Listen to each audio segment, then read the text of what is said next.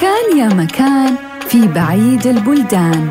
ملك يسهر ولا ينام إلا على قصص الإنس والجان.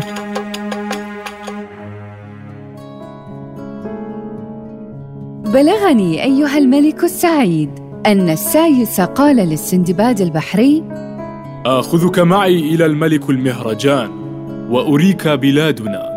واعلم أنه لولا اجتماعك علينا ما كنت ترى أحدا في هذا المكان غيرنا وكنت تموت كمدا ولا يدري بك أحد. ولكن أنا أكون سبب حياتك ورجوعك إلى بلادك. قال سندباد. فدعوت له وشكرته على فضله وإحسانه. فبينما نحن في هذا الكلام وإذا بالحصان قد طلع من البحر وصرخ صرخة عظيمة. ثم وثب على الفرس.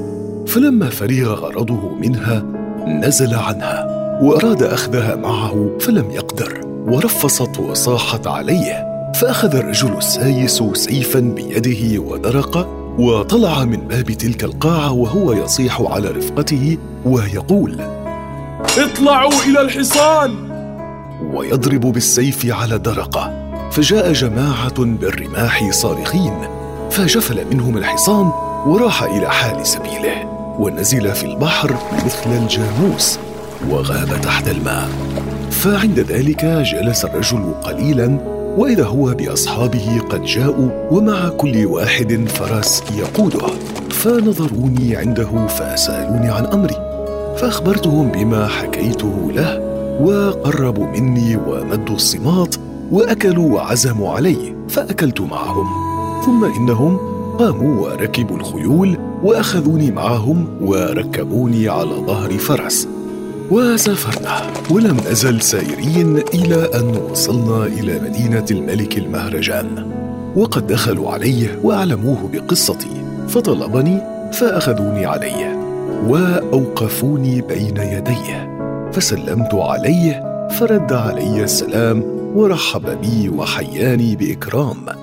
وسألني عن حالي فأخبرته بجميع ما حصل لي وبكل ما رأيته من المبتدأ إلى المنتهى. فعند ذلك تعجب مما وقع لي وما جرى لي وقال لي يا ولدي والله لقد حصل لك مزيد السلام ولولا طول عمرك ما نجوت من هذه الشدائد. ولكن الحمد لله على السلامه ثم إنه أحسن إلي وأكرمني وقربني إليه وصار يؤانسني بالكلام والملاطفة وجعلني عنده عاملا على مينة البحر وكاتبا على كل مركب عبرت إلى البر.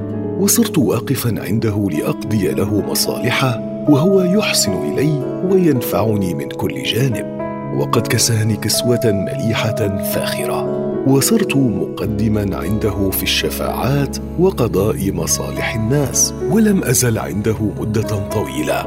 وأنا كلما أشق على جانب البحر أسأل التجار المسافرين والبحريين عن ناحية مدينة بغداد لعل أحدا يخبرني عنها.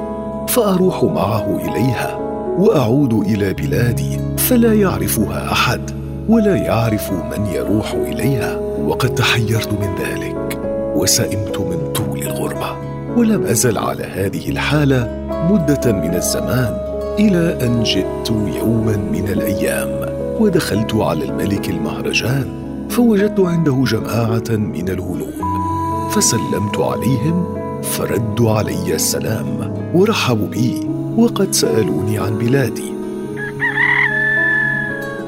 وأدرك شهرزاد الصباح فسكتت عن الكلام المباح.